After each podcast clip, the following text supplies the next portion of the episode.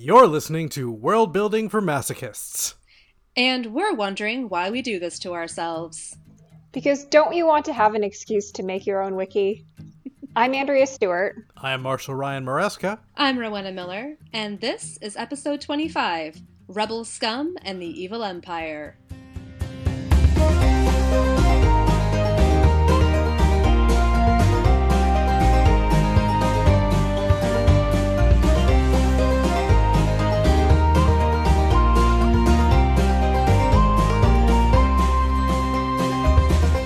Welcome, listeners. Welcome back. We are so excited this week to be presenting a fantastic guest author for you. Andrea Stewart is with us to talk about rebellions and empires and all kinds of big, awesome world-building stuff. Andrea, can you introduce yourself?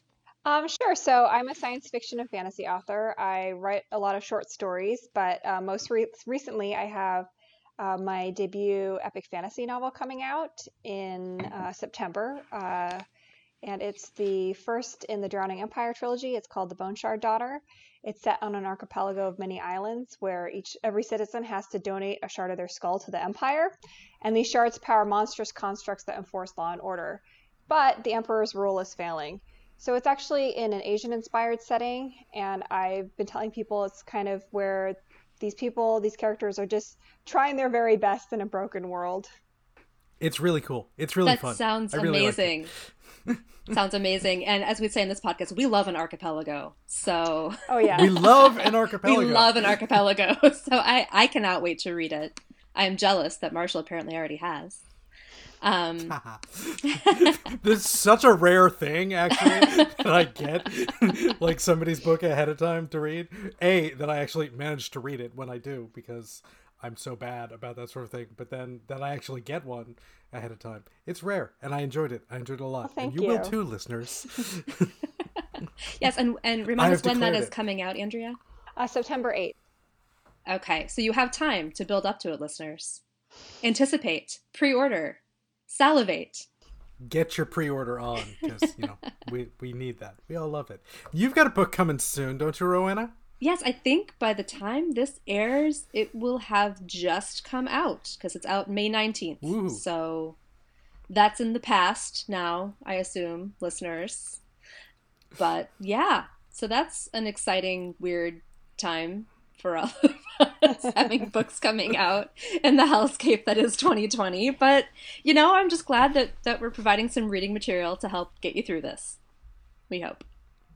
So both of your books are kind of about empires that get rebelled against. And that's what we're here to talk about today. I know, it's kind of fun because we have Andrea's Drowned Empire and I have an Unraveled Kingdom. And it's just...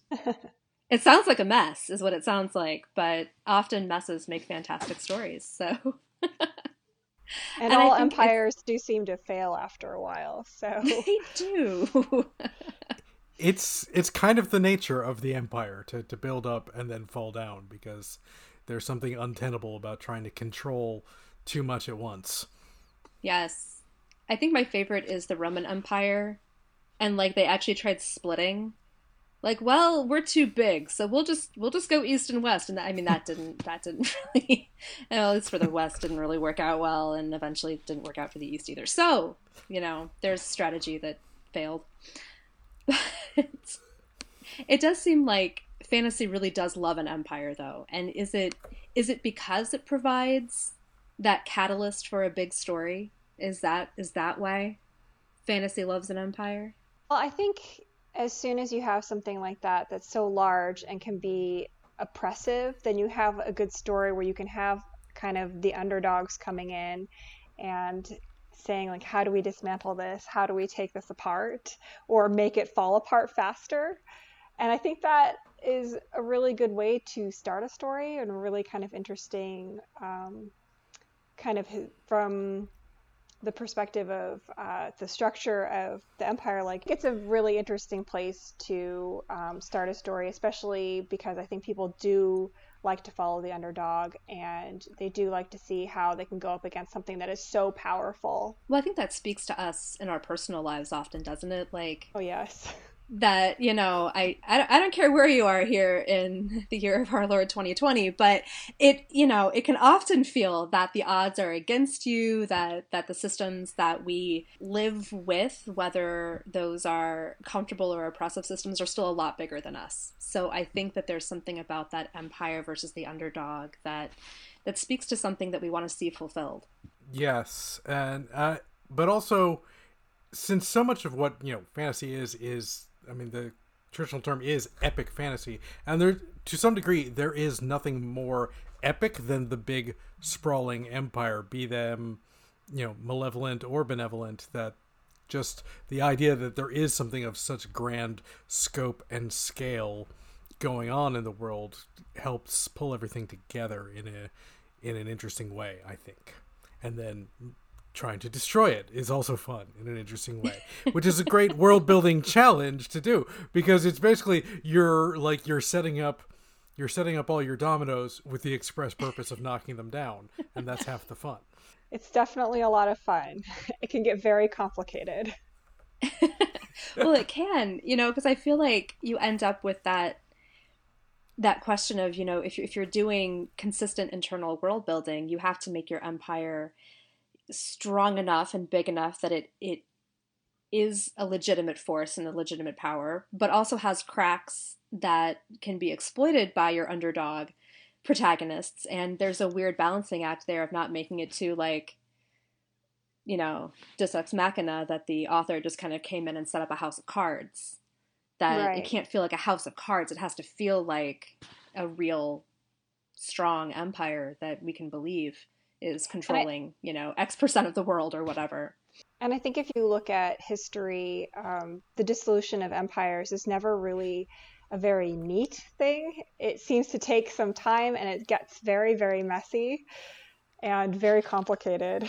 Rebellions and revolutions rarely are about, like, bringing peace and order to the world, and more often about creating a new empire that with different people in charge.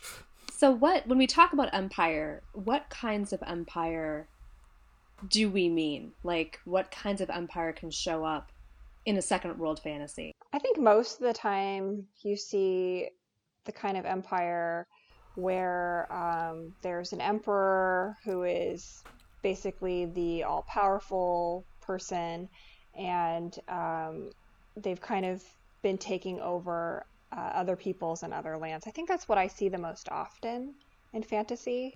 Yeah, that land grab expansion thing often feels like a hallmark of empire, that it's about the constant growing, like this big amorphous, like amoeba taking on more and more territory, often feels like a trademark. Well, that's what separates an empire from, you know, a kingdom or a country, that they have the central area that is, you know, the heart of whatever the empire is, and then all these other areas that are technically other nations that they have control over one way or another. Right. And it's about that maintaining control over other people is what makes them an empire. And I think it's interesting because you can get into the question of exactly how are they exacting control. Is it an actual, you know, are there people in residence enforcing the laws of your homeland, heartland, kind of whatever, into a new place? Is it a tribute situation where people have to send in tribute? Is it mostly just like a extracting your resources kind of situation? I think that there's some different flavors of empire that you can get into depending on how much of it is about just exacting more resources and money from space, and how much of it is about spreading culture, and how much of it is about some kind, you know, you can have a lot of variation in terms of what the driving goal behind spread is. Like, what created the empire in the first place? Was it because the heart of the empire decided that they needed to get more resources, or was it because they decided they needed to colonize other lands and they needed to spread their culture? Like, what are the reasons behind it? I think is kind of really important into determining what kind of empire you have. Yeah, like in Traitor Baru Cormorant by Seth Dickinson. I mean, he's got this empire that goes over. Their main goal is, we're going to take you over because all y'all are just not living right. and we're gonna set you straight. And I mean, it is this horrific, oppressive empire, and they, you know, the main character comes from an island that the Empire shows up, and then the Emperor is like, "Oh yeah, we're just here to help you out. We're gonna make schools. We're gonna, you know, improve your infrastructure and all that. Oh, and you're like your polyamorous marriage, that's bad, and we're gonna break that up and send you to re-education camps." Like, it's a horrific empire, but it's really well done, and it's a book I highly recommend. I have not yet read the second book of that series yet. I need to get to that, but I was about to say it's a fun one, but it's kind of not fun. It's kind of harrowing and soul scraping, but like in a fun way. It's a really good book. I highly recommend. I think that's an interesting thing that you pointed out too, is that sometimes the Empire can say they have altruistic motives. So they may say that they are doing this for the good of the people that they are actually oppressing. Sometimes I think that that's a little bit more overtly selfish, but I do think that most people like to think that they are like the heroes of the story in some way. So they want to put like a good sheen on it and say, you know what, we're doing a good thing here. This is why we're doing it. And it's really going to benefit these people. Yeah. I mean, like you read Kipling's White Man's Burden now, and it's horrifying. It's like exactly what we would say is everything wrong with colonialism and empire. But you can tell a lot of people really believed in it at the time. Like, yes, because we have this elevated position, in air quotes, elevated position over these poor people that we want to help, we have to do it. And I think that, I mean, when you're writing fantasy, you can kind of play with a lot of that stuff in terms of what do people believe and what is their motivation. And people can earnestly believe stuff that is just bonkers wrong, but they act on it because they really believe in it. Yeah, I think that there is definitely a role for propaganda in kind of controlling people and making them believe that what they are doing is right and we are the heroes in the situation. Yeah, I mean, even a lot of the language that, you know, you look back at, like the British Empire in the 19th century, and just the language surrounding how we talk about the empire and how we talk about Queen Victoria. And I mean, it's very propaganda-ish, because you just associate all kinds of glorious, beautiful, wonderful words with this that gloss over, you know, like reality, what was really happening in these places that were being colonized. I was just thinking there's been that meme that's been going around recently of you know, the British in their own history books, the British in everybody else's history books. So. But yeah, a lot of what you have to decide in terms of like what you're building with the empire is what they believe and why they believe they're doing what they're doing. Is it just, and how they then maintain their control? Like, is it a thing where they have like soldiers and colonizers, or is it simply more a situation of trade where they're, you know, I mean, the Aztec Empire was mostly them going from village to village and being like, "Oh, it's a real nice village you got here. It'd be a real shame something happened to it, but instead, if you wanted to trade with us, that would be much cooler." I do think that between real world empires and fantasy empire is oftentimes the fantasy empire control is maintained through magical means. So, yeah, I mean, that's obviously I've done that in my book, but which is fun. It makes it even more difficult. Right? Like, why just have armies when you can have magical armies, right? I mean, why would you really? Well, and in fantasy world building, that's a whole new avenue that you get to open up in terms of why, you know, how the empire works and how the nitty gritty of the infrastructure works. Is if magic is a tool they can use.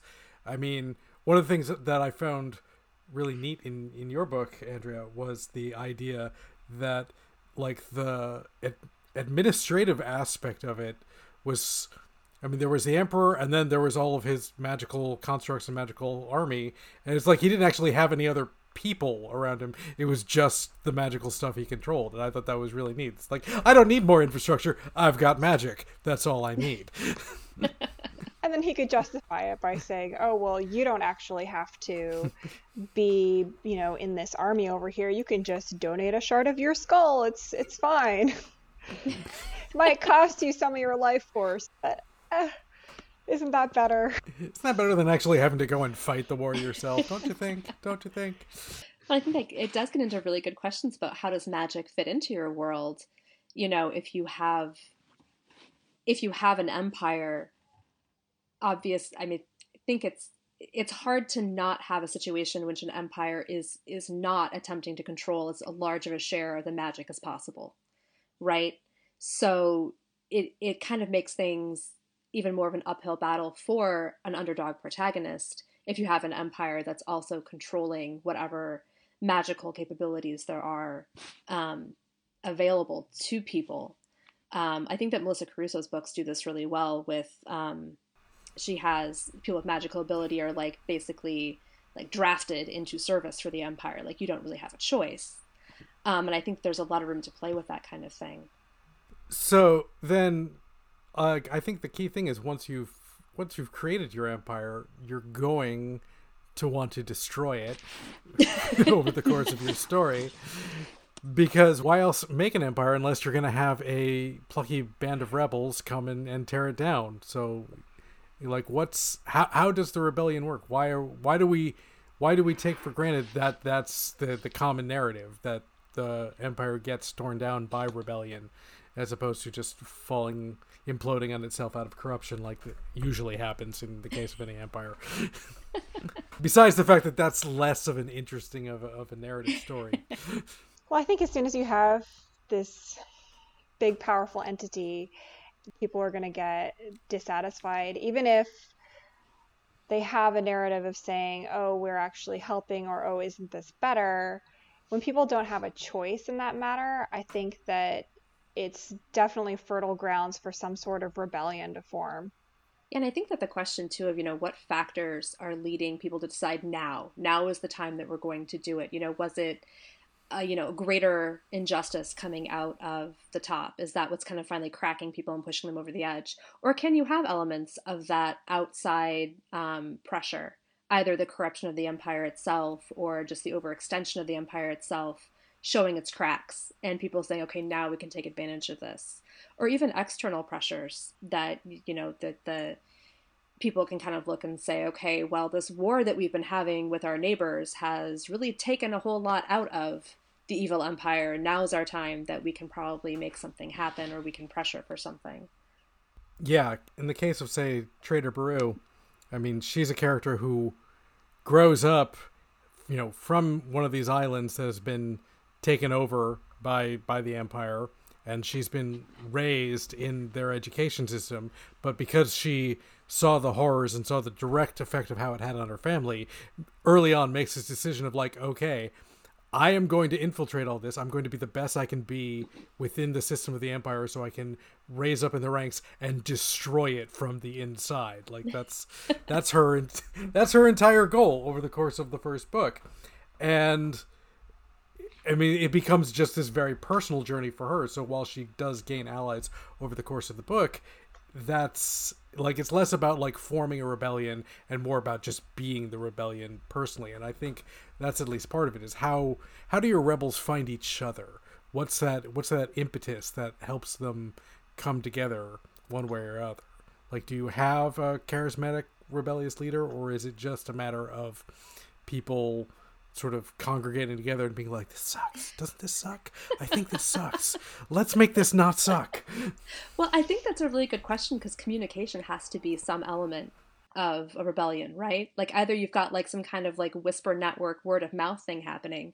What I think is really interesting is that once you get into kind of the 18th century age of rebellion, like publication is a huge part of fueling revolutionary rhetoric and kind of uniting people behind some common ideas. Like you have both the American Revolution and French Revolution, people are putting out treatises and pamphlets, and these are widely circulated, and it's kind of creating a rhetoric of revolution to kind of get people to all get on board with the same ideas. Whereas you might have had more disparate concepts of what do we want, when do we want it? They would kind of be like, we all want different stuff. Oh, but we all read the same book, so we can say, what do we want? You know? Right. And I think especially if you have an empire that is spying on its own people, you have to have some kind of form of communication between the rebels that's going to allow them to not get caught. Yes.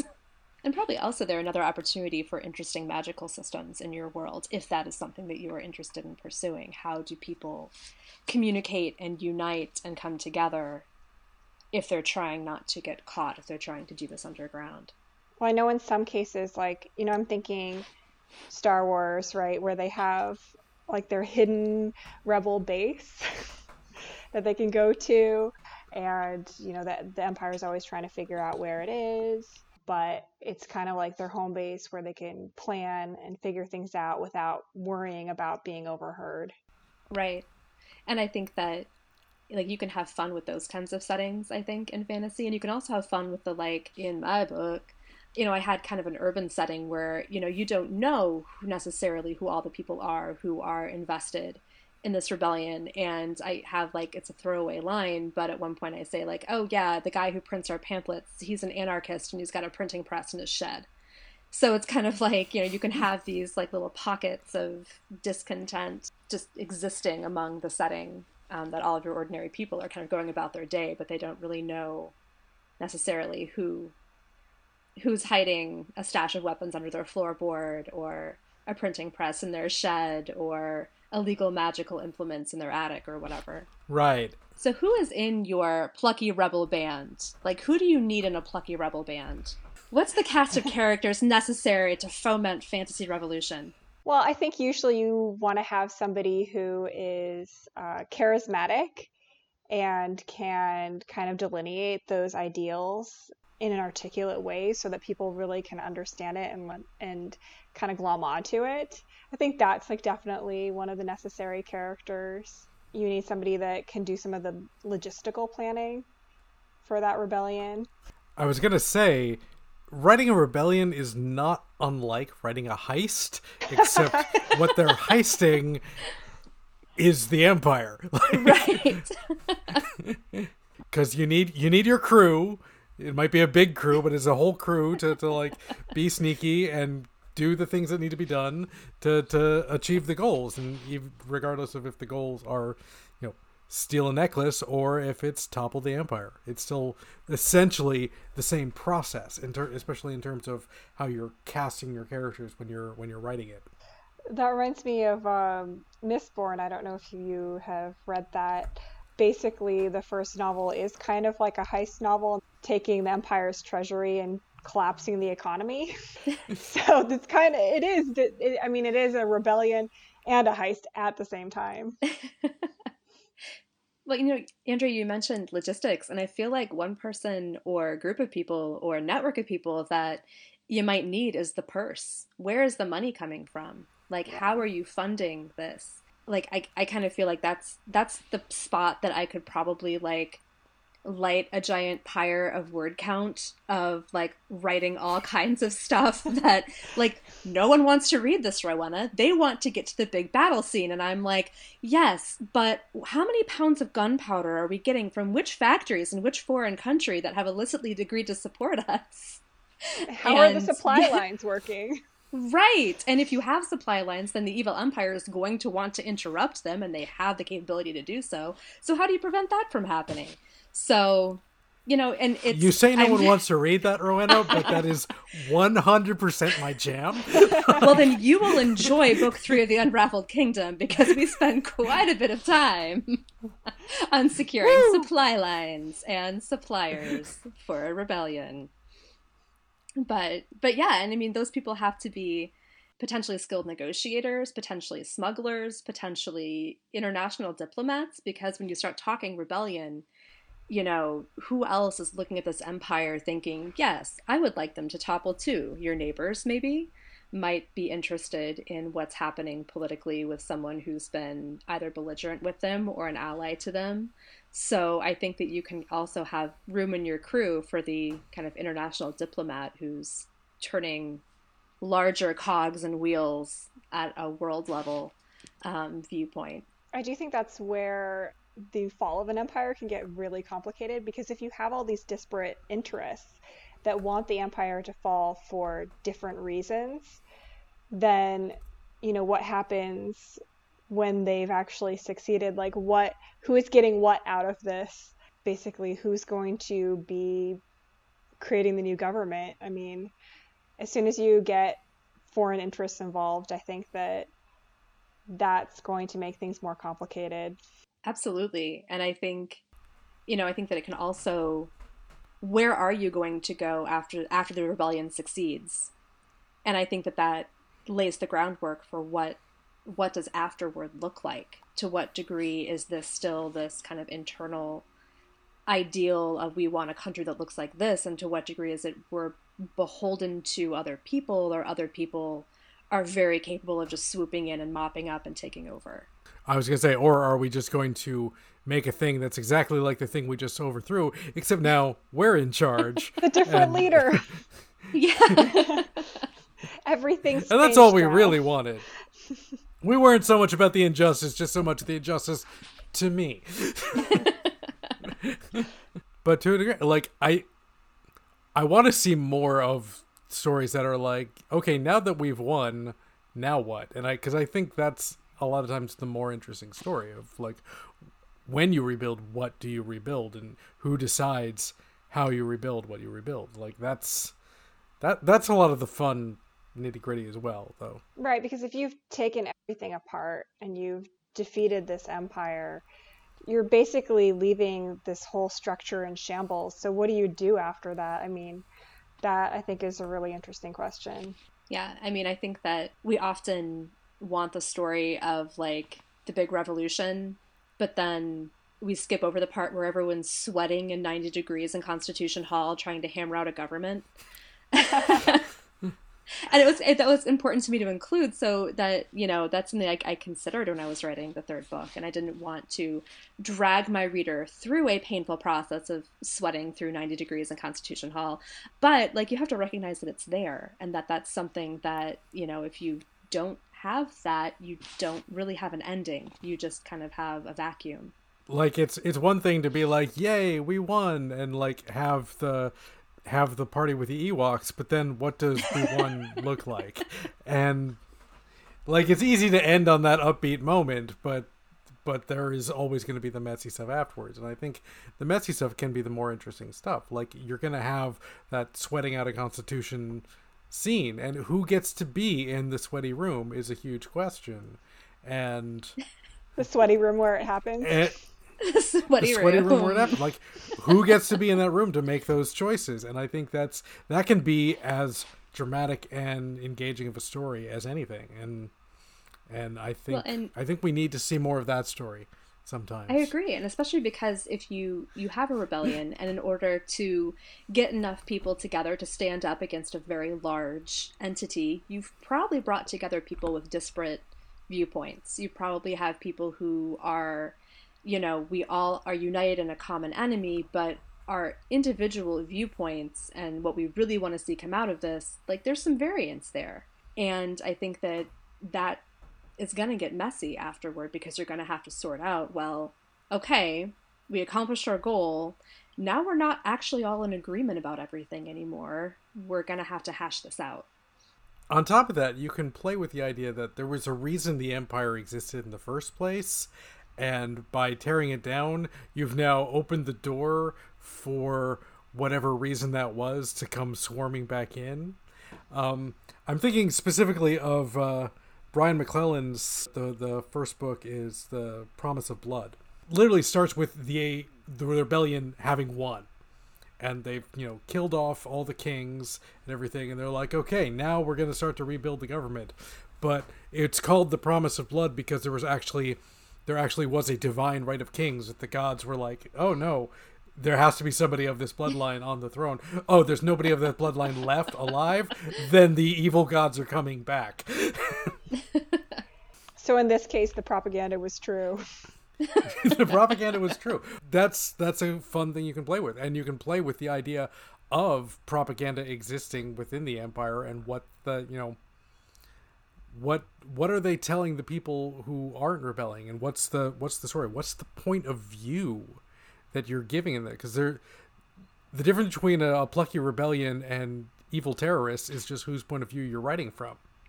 Right. There's a whole subreddit, I don't know if you've seen it, called The Empire Did Nothing Wrong for Star Wars, where it basically talks about how they are terrorists and how they killed a lot of good people on the Death Star, stuff like that. There were perfectly innocent contractors working on rebuilding the second Death Star. My dad was a janitor on the Death Star. Yeah. I do think a lot about that kind of stuff too, actually, and that's something that I address in my books is, what does the rebellion have to do to actually overthrow the empire, and what kind of scars does that leave behind? Like, who's damaged by that? Because when you have these two forces going up against each other, there's always going to be collateral damage. No, exactly. And I think that often you can really strongly pit these are the ideals that we are fighting for versus this is the pragmatism of what this looks like in action. And I feel like reform is not played with enough in fantasy. Probably because, again, it's the boring stuff that no one really wants to read. But I attempted in book two to like play a little bit with the idea of like, what if there are people who really just want reform? Like we don't want to go down the revolution road because that's a lot of dead people. So what if we go legislative reform? And it's interesting because we don't talk about it much, but major changes happen in government through just legislative reform too. So like you look at Britain over the course of the 19th century, and it's almost as though they were very carefully avoiding riot and rebellion by constantly passing ever increasing, and really only pertaining to, Great Britain's mainland island, not to the colonies, but just continually addressing these grievances that if left unaddressed could have led to, much more violent action, but instead in piecemeal, slow, over the course of a century format, you see major changes occurring. I don't know if anyone wants to write a book about that, but well, it's just awareness that it happens. It doesn't happen fast enough for some people, I think. Right. But I think that acknowledgement that it's there, it's like...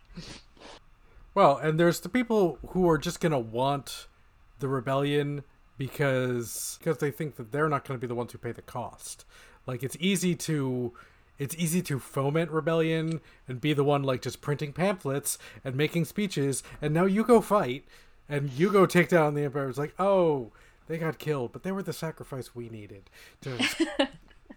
Isn't the famous Thomas Jefferson quote that the tree of liberty must be watered with the blood of rebellion, that he said this right after the Whiskey Rebellion, and like he was in France at the time.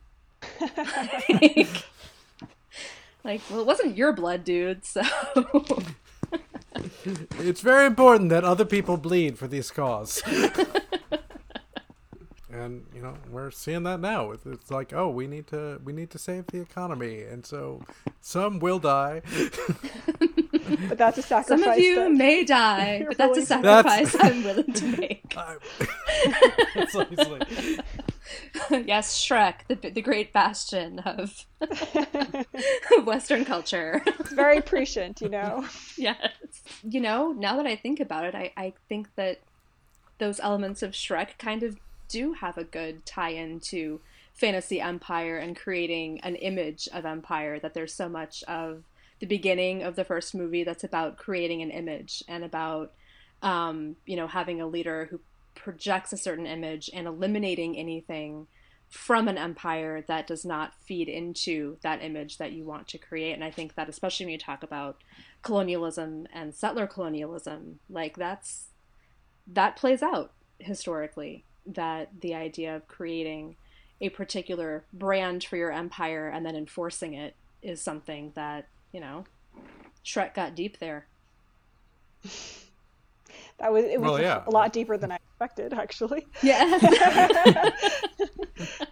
When you put it that way. But I mean, certainly that's how much of what colonialism is look at this wonderful land that we can now take. And the fact that there's already people there is just a minor inconvenience that will be settled with, sooner or later. But what's important is that we, the Empire, now have this wonderful new land that we can take and utilize its resources however we see fit, because we know best. Yes.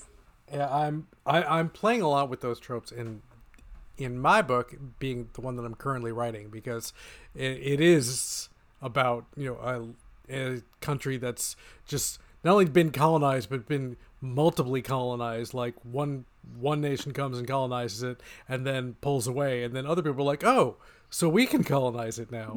And the people who are indigenously from there are like, oh, we kind of live here. Can you not?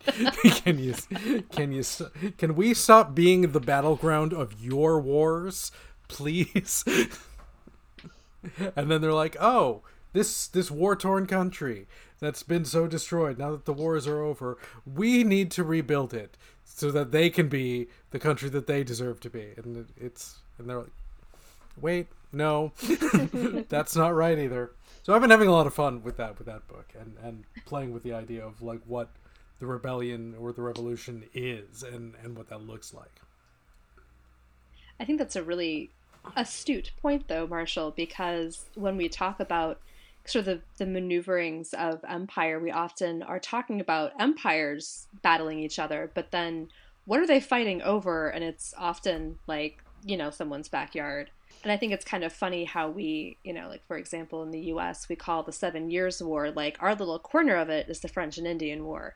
But that was part of a much larger, like, let's have a giant worldwide fight about, what land we, England, and we, France, get to claim. And it's kind of, like, swept under the rug that it's like, well, but that's, I'm here, what? That a lot of indigenous people, kind of get erased from that story, except to get kind of tagged on to the name French and Indian War. I've been enjoying playing with not only the idea of like who's worth rebelling against and like what the means of control are, be it propaganda or since this one is, rather than being in a traditional fantasy world, is more of a diesel punk world. I've been playing with using the radio, and then the radio is also how the rebellion gets organized, because there's this mysterious figure who can hack into the radio signals and be like, okay, meet at this place, and send out the messages for the rebels to congregate under. And so that gives you that charismatic leader that they'll follow.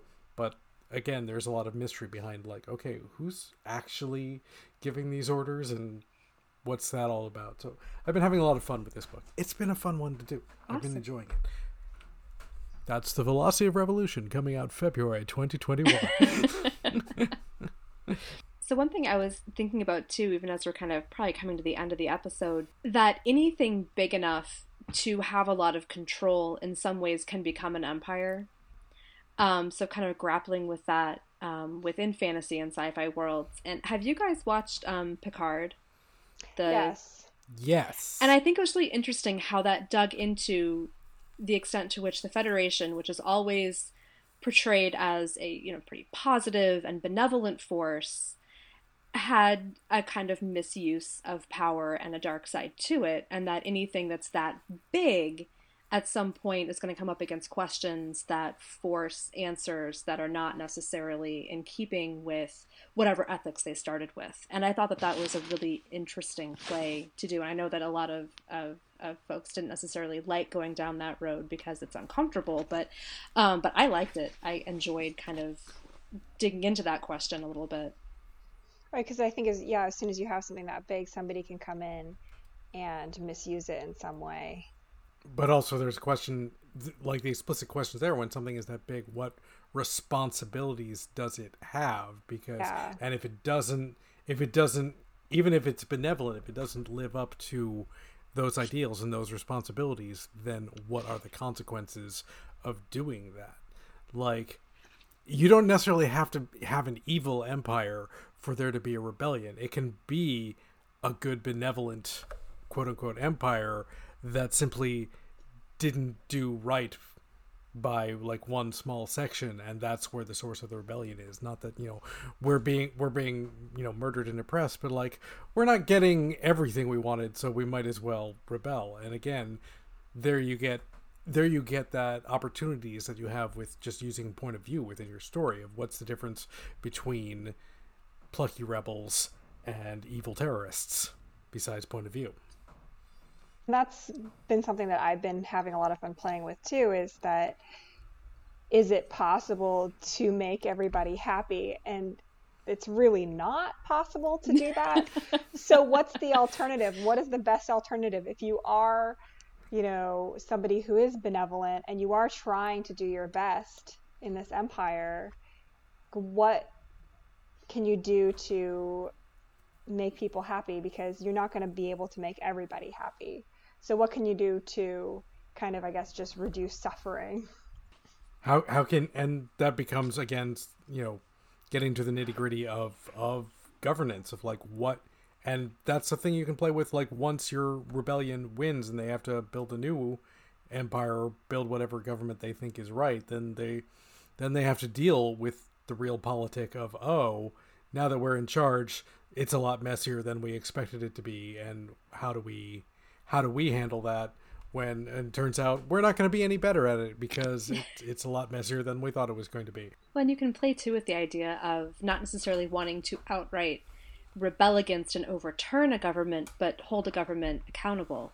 And I think that you can have some fun playing with that. I don't know how many stories there are that I can think of off the top of my head that do that, but that could be a fun thing to play with at Fantasy World, is how do you hold a government that has particular ethics and has particular, you know, promises that they have either explicitly or implicitly made to a people, how do you hold them accountable? And I think that you can play with that to some degree. So I want to put Andrea on the spot before we end the episode, and you've given us a little taste of an incredibly cool empire that you've built. Would you give us just a couple of fun world building details from how you created that empire, and something about the structure or the anything that you want to tell us? Yeah, sure. I can do a couple things. So one, because we love an archipelago. Yes, it is an archipelago. Love an archipelago. One is that there is definitely a reason, or an alleged reason, behind the creation of the empire, and that was because there were these immensely powerful beings that were basically at war with each other. And I know we talked about this during this episode, where when you have these powers clashing with one another, there's going to be people caught in between. So basically all these mere mortals were caught in between, and somehow they were able to overthrow all of these very powerful magical beings, and allegedly the empire right now is the only thing that's keeping them from coming back. So that's like a little world building detail on how this empire became created. Another thing as to the structure, so the emperor has these constructs, which he basically uses to run his government. So he has several tiers of constructs. There's the first tier of constructs, and these are the really complicated ones. So with these bone shards that he takes from people, he basically writes commands on them, and he inserts them into these created beings that he's put together from all these different parts of animals. And that allows him to kind of program them to do what he wants. So his first tier constructs are these very complex constructs. There's a construct of trade, a construct of war, a construct of bureaucracy, and a construct of spies.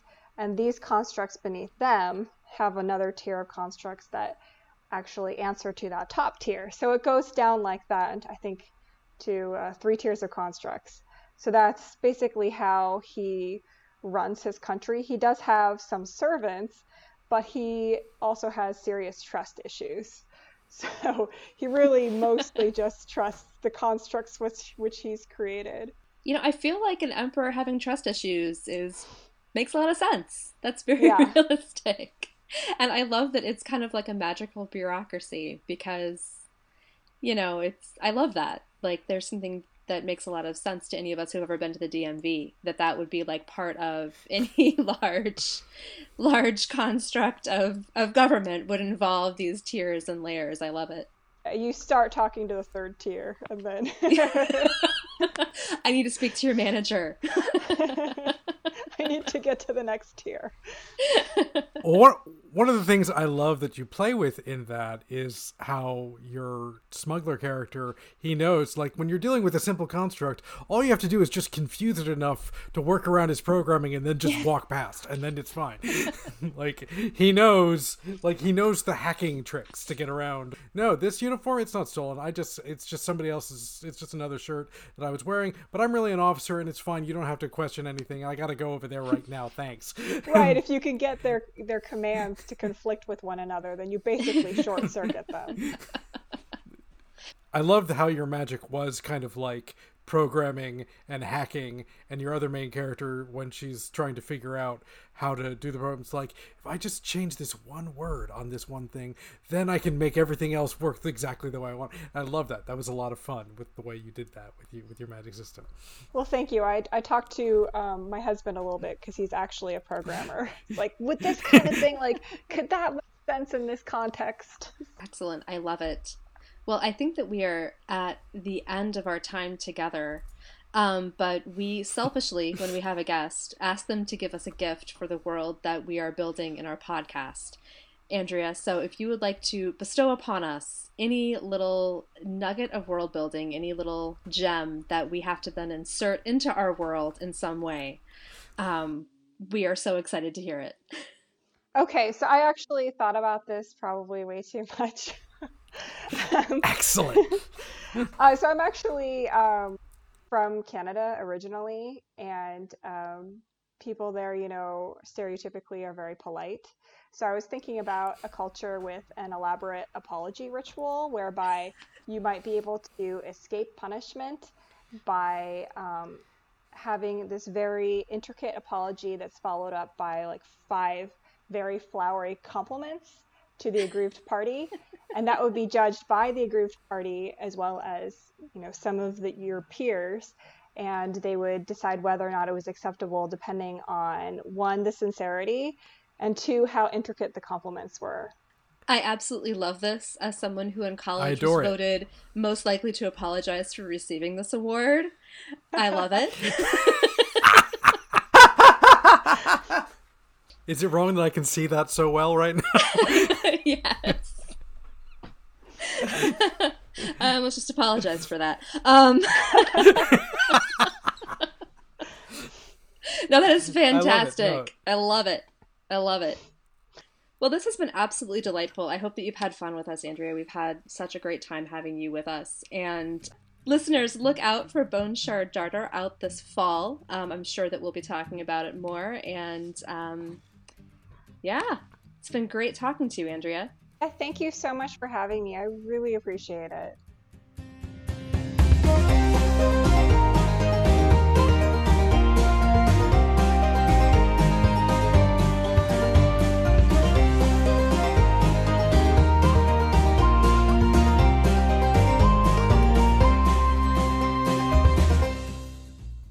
Hi, you.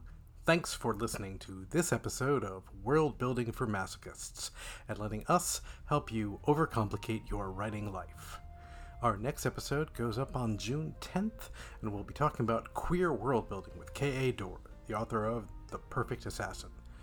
We're really looking forward to this discussion. We really hope you liked this episode. If you did, please take a minute to tell a friend, shout about us on the internet, or leave a review on iTunes. If you've got questions or you just want to tell us how cute we are, there's a number of ways to contact us. We're on Twitter and Tumblr as @WorldBuildCast, and our email is worldbuildcast@gmail.com. We also have a Discord chat room linked on the About the Show page of our website if you want to come and chat with us and other fans of the podcast. We'd love for you to share the worlds you're making and help us all build till it hurts.